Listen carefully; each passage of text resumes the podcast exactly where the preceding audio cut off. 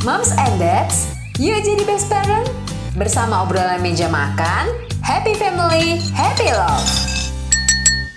Hai moms dan dads, kembali lagi di tips dan trik mengenai dunia parenting dan rumah tangga yang dilansir dari tiga artikel terbaik nakita.id minggu ini bersama aku Ana. Tiga topik yang akan dibahas di episode ini adalah penyebab kenapa anak suka membentak, tips supaya anak kurus jadi gemuk, dan menentukan uang jajan untuk anak SD. Tapi sebelumnya, moms dan dads jangan lupa untuk follow dan beri rating terbaiknya buat podcast obrolan meja makan di Spotify ya. Nyalakan nyalakan juga notifikasinya supaya moms dan dads bisa terinfo setiap ada episode terbaru yang tayang di hari Senin dan Kamis. Kamu tidak percaya diri dengan penampilanmu? Podcast Semua Bisa Cantik hadir untuk membantu mendefinisikan dan merangkul arti cantik yang sesungguhnya. Dengerin podcast Semua Bisa Cantik dari Media by KG Media dan Stylo Indonesia di Spotify.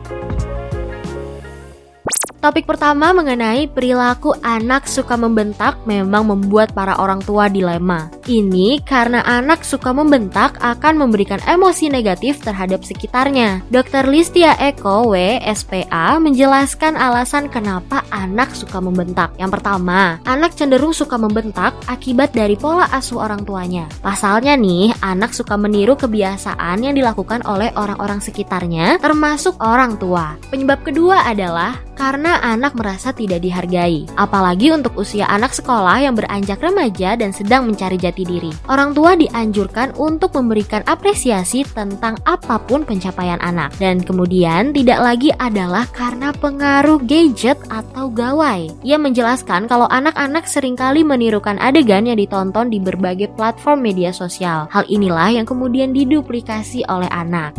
Topik selanjutnya, banyak orang tua yang bertanya-tanya, apa yang bisa dilakukan supaya anak kurus menjadi gemuk? Sebenarnya menggemukkan anak ini perlu penanganan yang tepat. Banyak moms yang merasa bahwa anak perlu makan sebanyak-banyaknya, tapi cara yang satu ini kurang baik, apalagi jika moms memberikan berbagai makanan yang banyak akan kandungan lemak, gula, dan garam tambahan. Melansir dari Else Nutrition, tidaknya sampai usia 5, anak bisa mengkonsumsi sebanyak 155 gram karbohidrat setiap harinya. Sementara untuk protein dan lemak masing-masing 19 gram protein dan 39 gram lemak. Melansir dari laman resmi Ikatan Dokter Anak Indonesia, kurva pertumbuhan WHO untuk berat badan ideal pada bayi bisa bergantung dari usia dan jenis kelamin. Nantinya dalam kurva tersebut ada berat maksimum dan berat minimum anak di usia tertentu. Selain itu, perlu juga pemberian suplemen tambahan di luar pemberian asupan makanan anak. Namun, ada baiknya jika sebelum memberikan suplemen makanan untuk anak, baca terlebih dahulu ya moms dan dads instruksinya, apakah cocok dikonsumsi di usia anak, apakah anak tidak kesulitan saat mengkonsumsinya.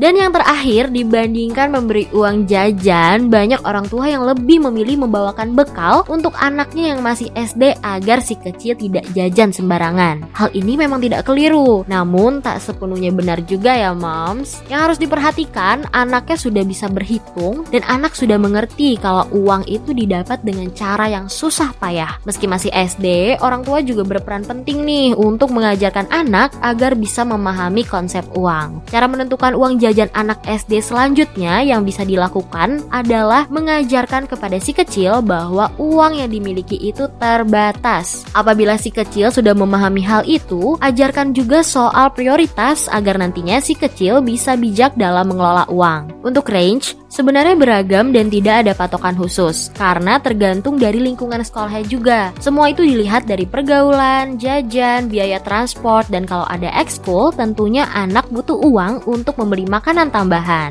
Nah, sekian episode Dunia Parenting kali ini. Tungguin tips dan trik selanjutnya ya. Jangan lupa juga follow Instagram kami di @nakitaid dan @medio by KG. Sampai jumpa di episode berikutnya, moms dan dad. Thank you for listening, moms and dad. See you on the next episode. Happy family, happy love.